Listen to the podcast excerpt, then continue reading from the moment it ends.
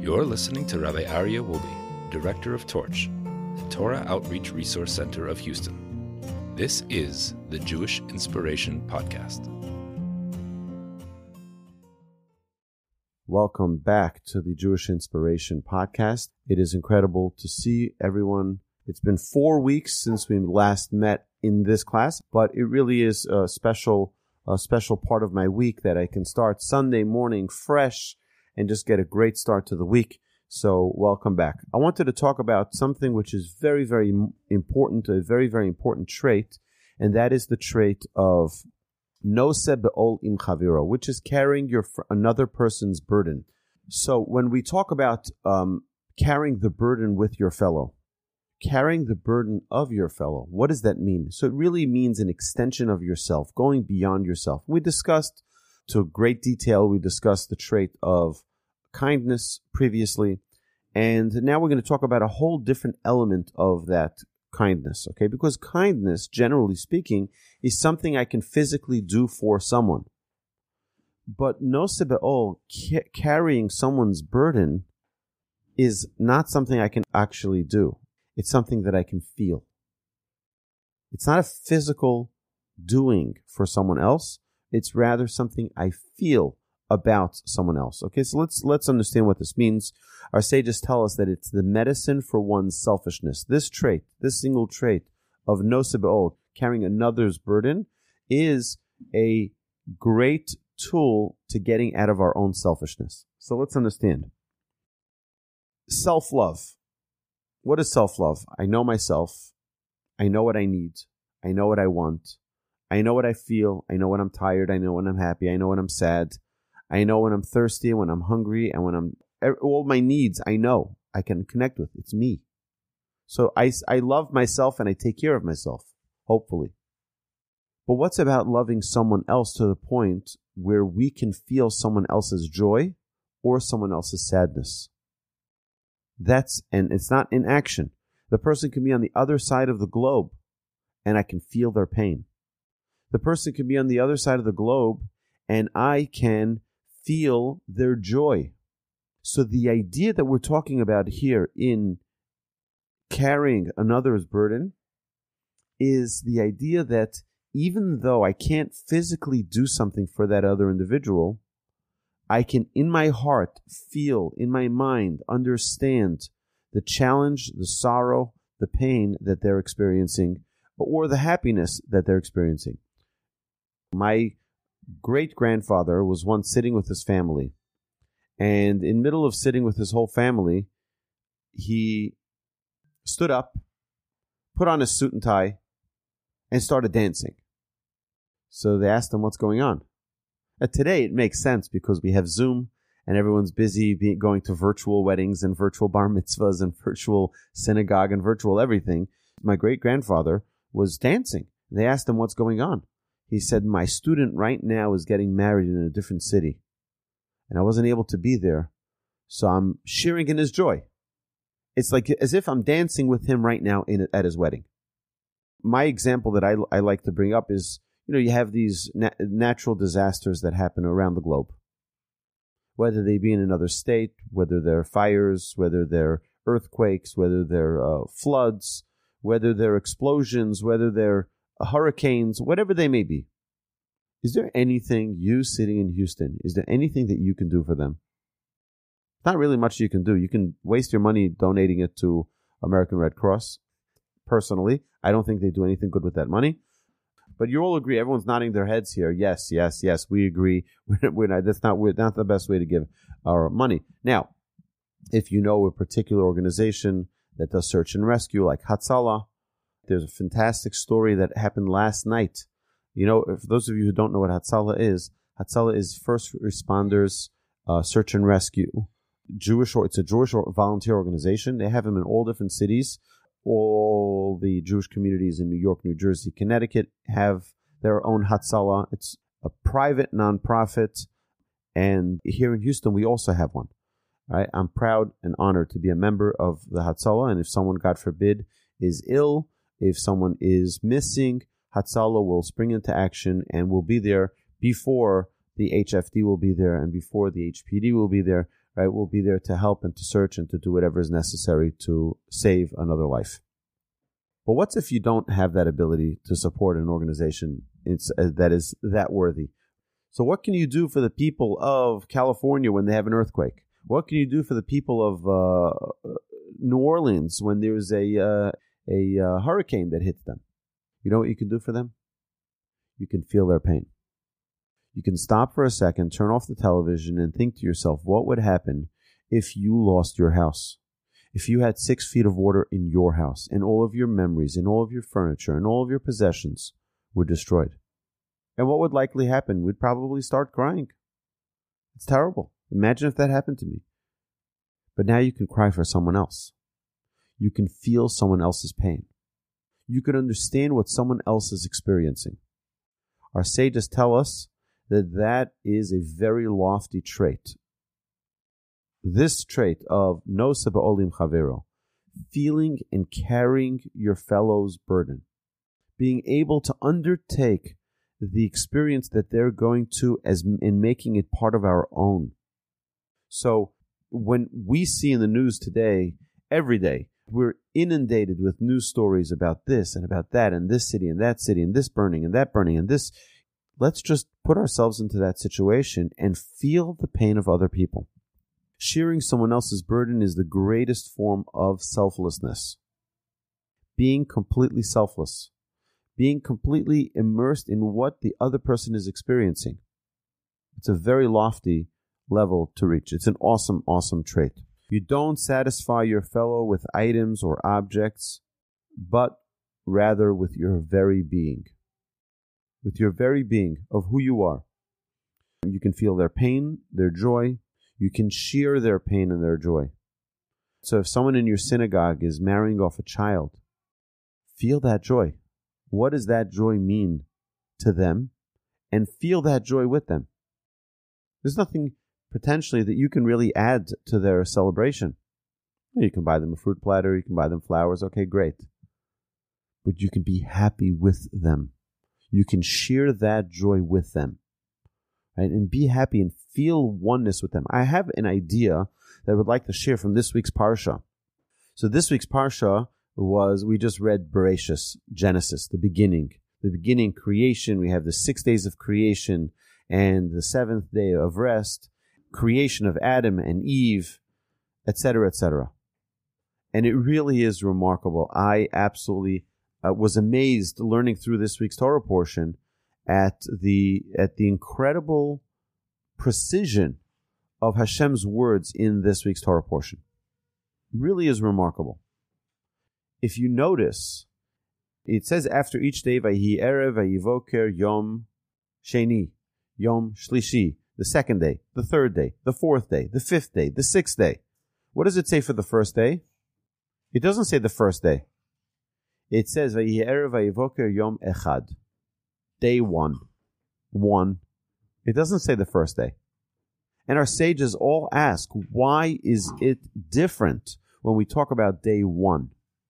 Because oneness, the oneness of God, and the oneness that God wants us to create in this world is the mission of mankind. God wants one. To add to this, it's interesting that on every day of creation, God says the word kitov, and God looked at his creation and it was good. And it was good. Except for day two. Day two does not say kitov. On day three, it compensates and says it kitov twice. So the obvious question is, why is the second day missing kitov? And it was good. God didn't like the second day. He didn't like what he created the second day. Why does God omit in his amazing perfect Torah the words ki tov? And it was good. Our sages tell us because two is bad. What is two? Two means division. Two means separate. Two means different opinions, means different paths, different ways. You know, it's an amazing thing. When we congratulate a bride and groom, we're not congratulating that two individuals are now living together. That's not what we're congratulating. What we're blessing them and we're hoping for is that two individuals become one. It's a very different mission. We don't want to keep them two different individuals, two separate individuals. We want to make two separate individuals become one. The mission of mankind is to become one. One with another person, to feel another person's pain, to be there, to empathize another person's experience. You may not be able to do anything. You may not be able to change the situation, but you can feel their pain. It's the same as with their happiness and their joy. To feel someone's true happiness, someone who makes a, a celebration for their child, you know, the, the joy and the pride they're feeling, feel that with them. Feel that with them. That is an exercise in carrying another's burden, good and bad. Being there completely in oneness with another person. To the people of Haiti, after the natural disaster that they had there, what, what can we do? We're sitting here in Houston. What can we do? We can feel their pain. You know who had this incredible attribute? Our great leader Moses. It says that Moses came out of the palace, Vayar besivlosam, and he saw their pain. And it pained him as if it was him that was being enslaved. He felt it deep inside him. You know what a good leader is? A good leader is someone who is able to feel the pain of their constituents. That when someone doesn't have a job, they feel that pain. When someone isn't healthy and doesn't have insurance, they feel that pain. And they don't just talk the talk, but they walk the walk.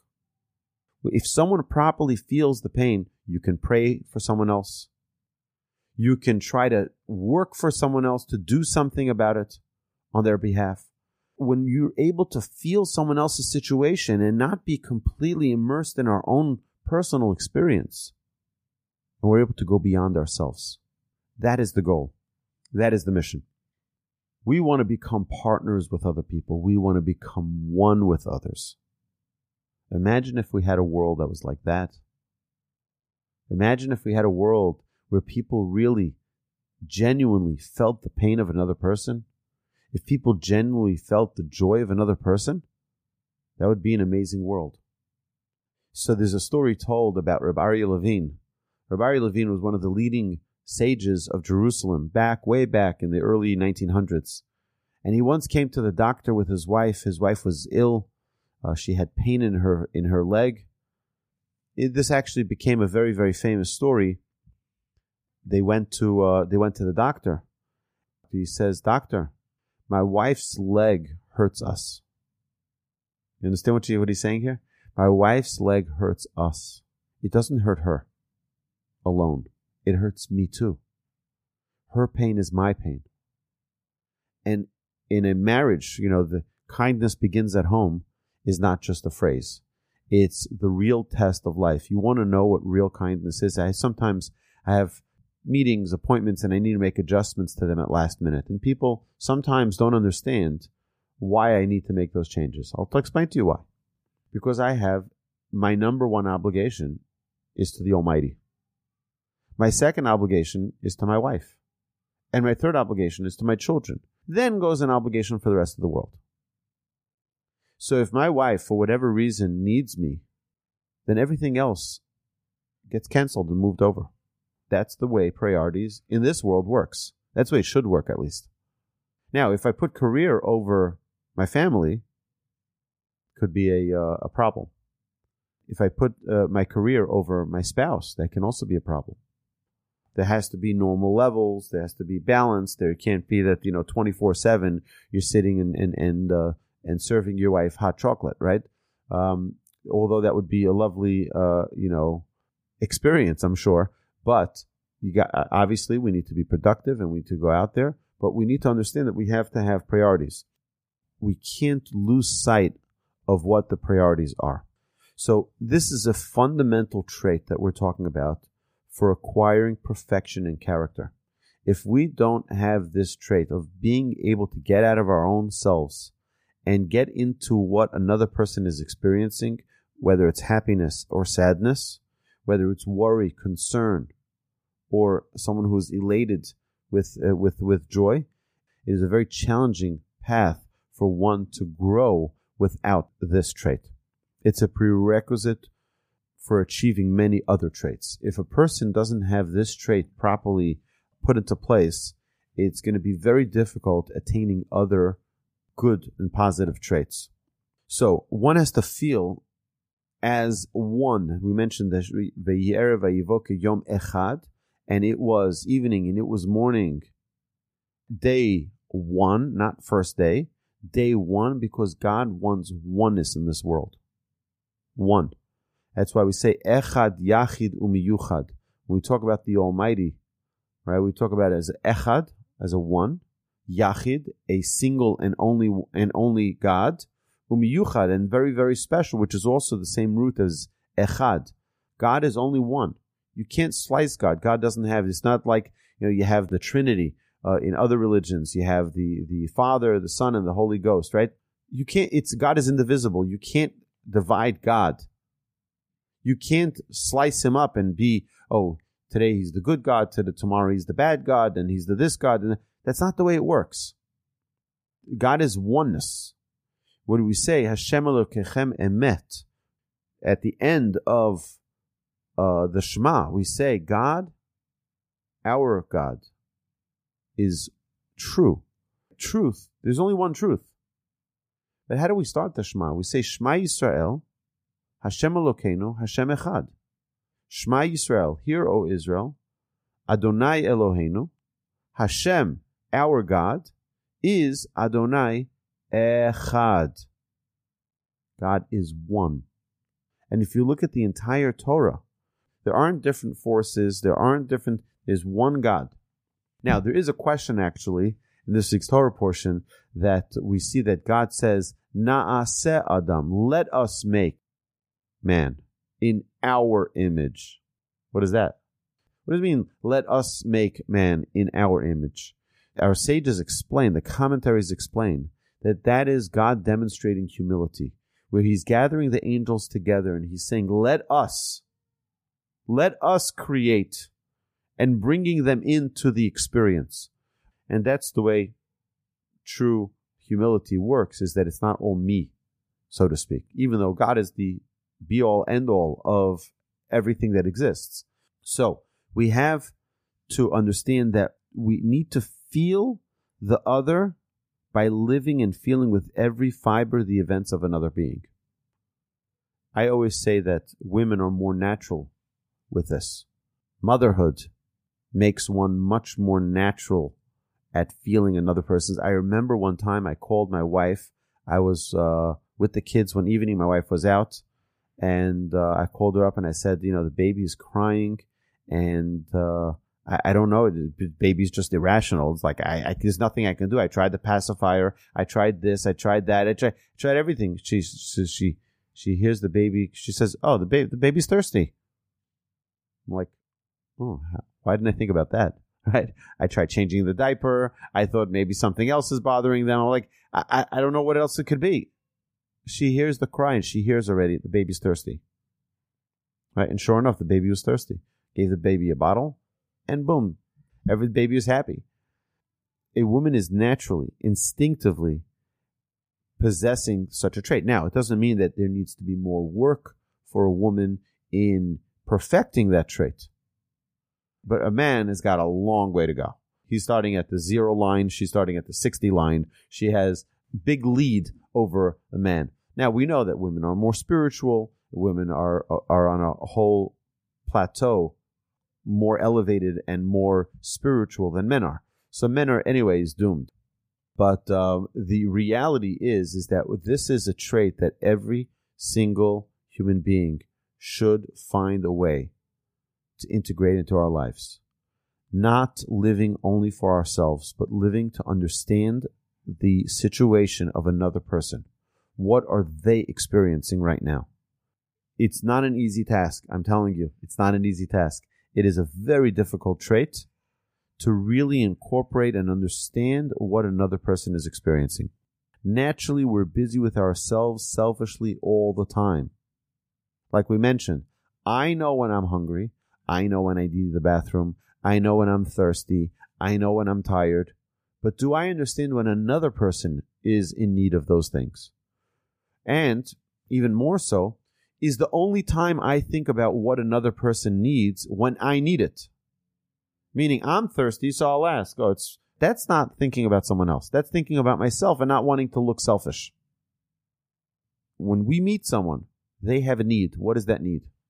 We need to get into what it is that their needs are. Get into what it is that they're feeling. Someone's worried. Feel their worry. I had someone yesterday come to my house.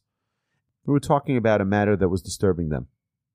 There wasn't wasn't really much I can do except for try to encourage them, except for trying to uh, give them uh, a, a an outlook to the future that it'll be better.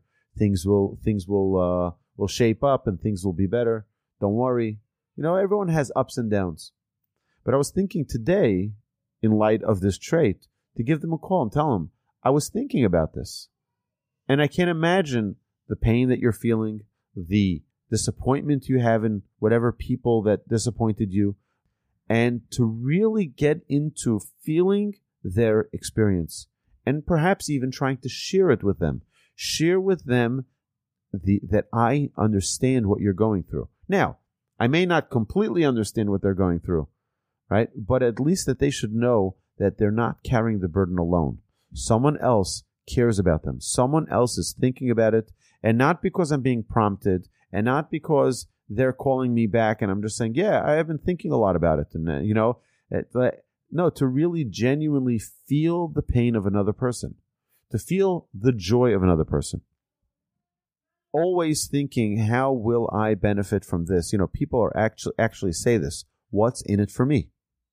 People say this. What's in it for me? There's nothing in it for me. Goodbye. One second. Maybe there's something in it for someone else. Maybe someone else you can think of, right? What's in it for someone else? In order to master this trait, we need to uninstall this way of thinking. And we say about Moshe, we just mentioned this previously, that he went out and felt the pain of his people. He said, I can't just stand by. I have to do something about this. Put yourself into someone else's shoes. There's this, an amazing story that's told about Rabbi Yerucham Levovitz, the mashgiach of the Mir Yeshiva. The mashgiach is not the one, not only the one who supervises the food. That's not the job of a mashgiach in the spiritual sense. It is the spiritual leader of a yeshiva. It's the same word, but different. Different. Uh, it's the uh, the spiritual guide for a yeshiva is called a mashgiach.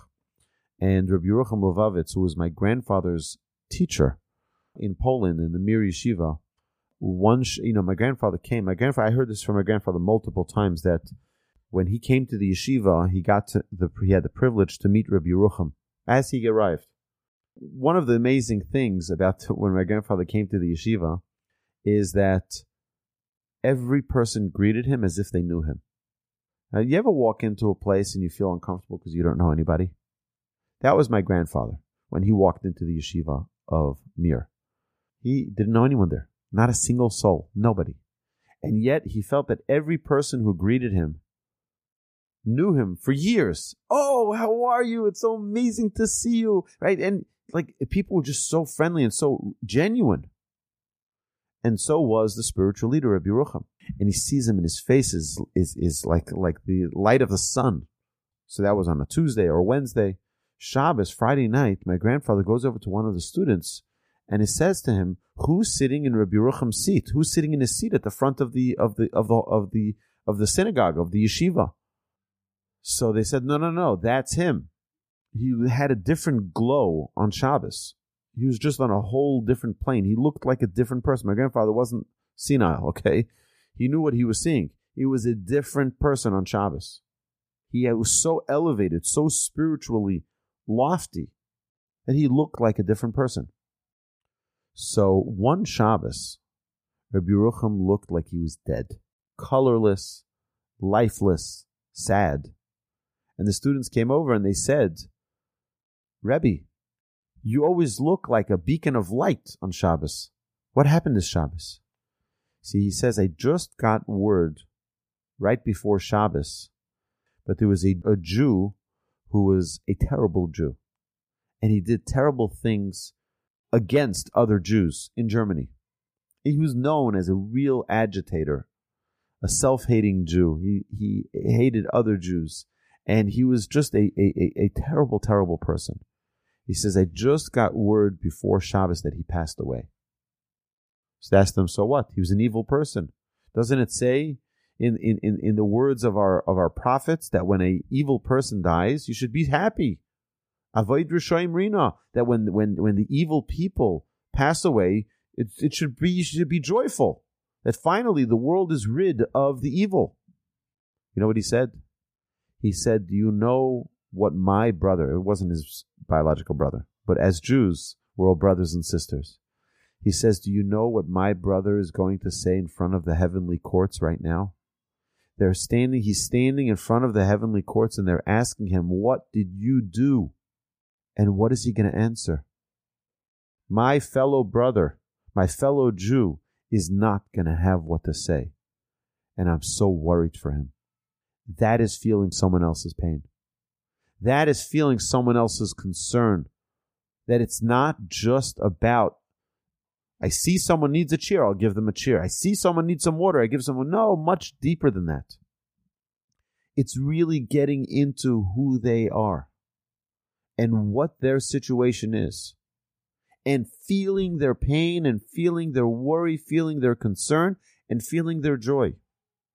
He was worried about a Jew who died that did bad things in his lifetime. What is he going to say in front of the heavenly courts? And that's why his face was colorless. He was worried, concerned, as if it was himself, as if it was his own blood brother. It's not sympathy or empathy, it's understanding and getting deep into someone else's kishkas, right? This is what we call it, right? It's getting into someone else's existence. It's don't try to fix it. Feel it. It's one of the rules they say about marriage that men need to learn about women. Right? When a woman uh, is upset, when a woman is worried, most men try to run to fix the problem. So she's complaining about her boss. She comes home from work and she says, My boss is so nasty to me. He doesn't appreciate anything I do.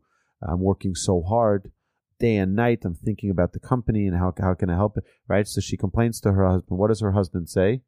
He puts on his fix it hat because that's the way men are wired. He says, Well, quit the job. She's not dumb. She knows that she can quit the job. She wants you to feel her situation. Feel her worry feel her concern, feel her pain. It's more difficult to share someone else's joy than their sadness. Sadness you can feel. It's easy. It's easier to feel someone's like, wow, that's really bad. Wow. You know, you can think about it. You can see, like, wow, it's terrible. Whether it's someone who's in an accident, it's someone who lost their job, it's someone who, whatever the issue is, that's easier to feel than someone's joy. To feel someone's joy feel how happy they are, to feel how excited they are. It's very difficult to really get into someone else's shoes. But you know, it's it's an amazing thing. There's a great, great gift in the Talmud, and it says the following. This is in Tractate Baba Kama, page 92a. It says the following: that kol hamispalel ba'ad chavero hu tchila. Anyone who prays on behalf of his friend, he will benefit first. So, do you know someone else who has the same challenge as you? Pray for them. You'll benefit first. Pray for someone else who's in the same challenge. You know, someone else who needs healing. You know, someone else who needs um, to find their, their marriage partner, right? You need so you find someone you you meet someone else who's in a similar situation as you. Pray for them. You'll benefit first. So, what's the obvious question everyone's going to ask? What do you mean? pray for someone else, and then I'll benefit first. Isn't that selfish? And the Talmud asks that question. Talmud says, so we'll, all we'll do when we want something is pray for someone else who needs that same thing, and then we'll get it. So if you need a job, find someone else who needs a job, pray for them, and then you'll get the job.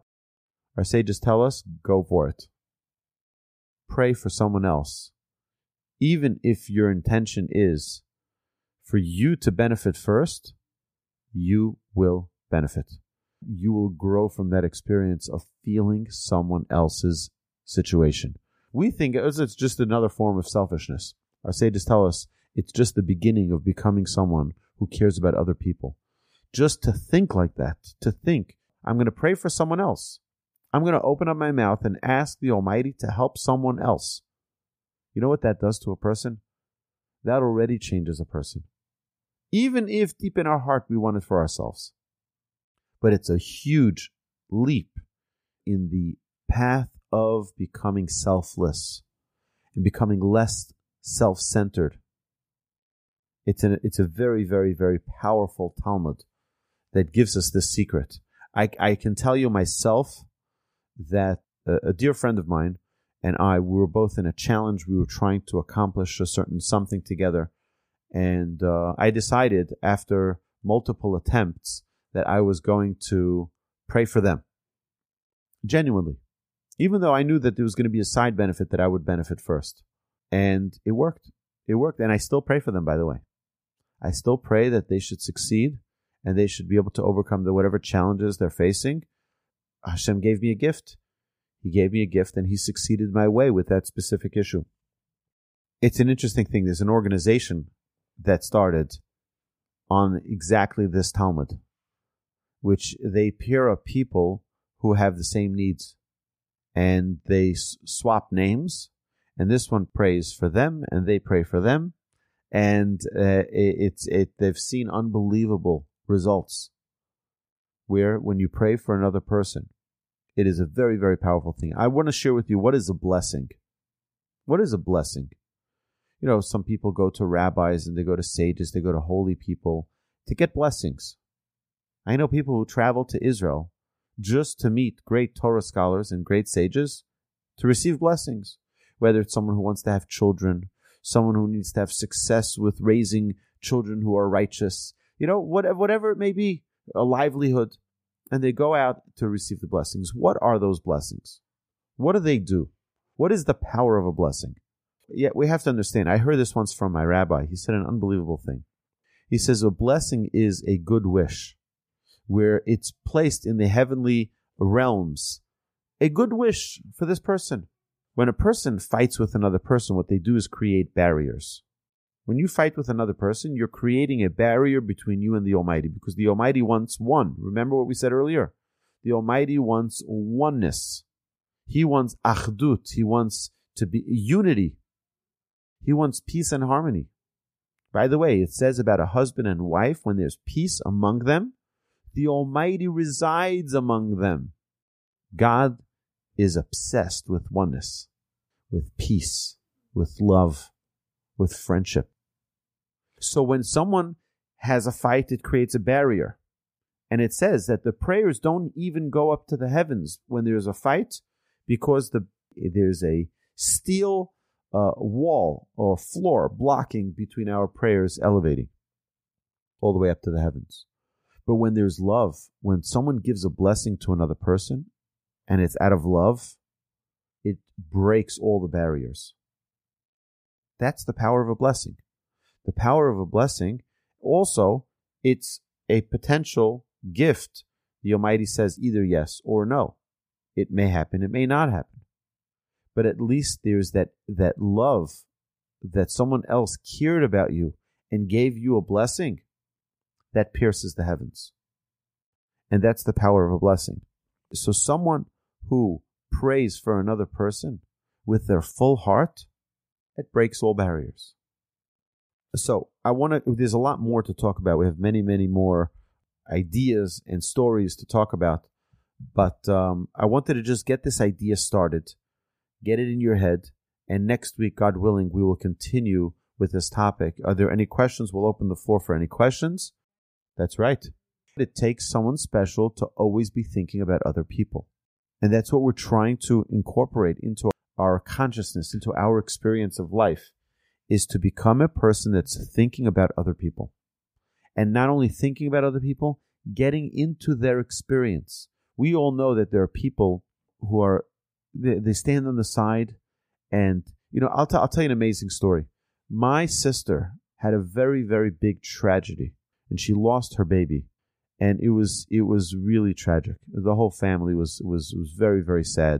You can imagine the experience my sister was going through.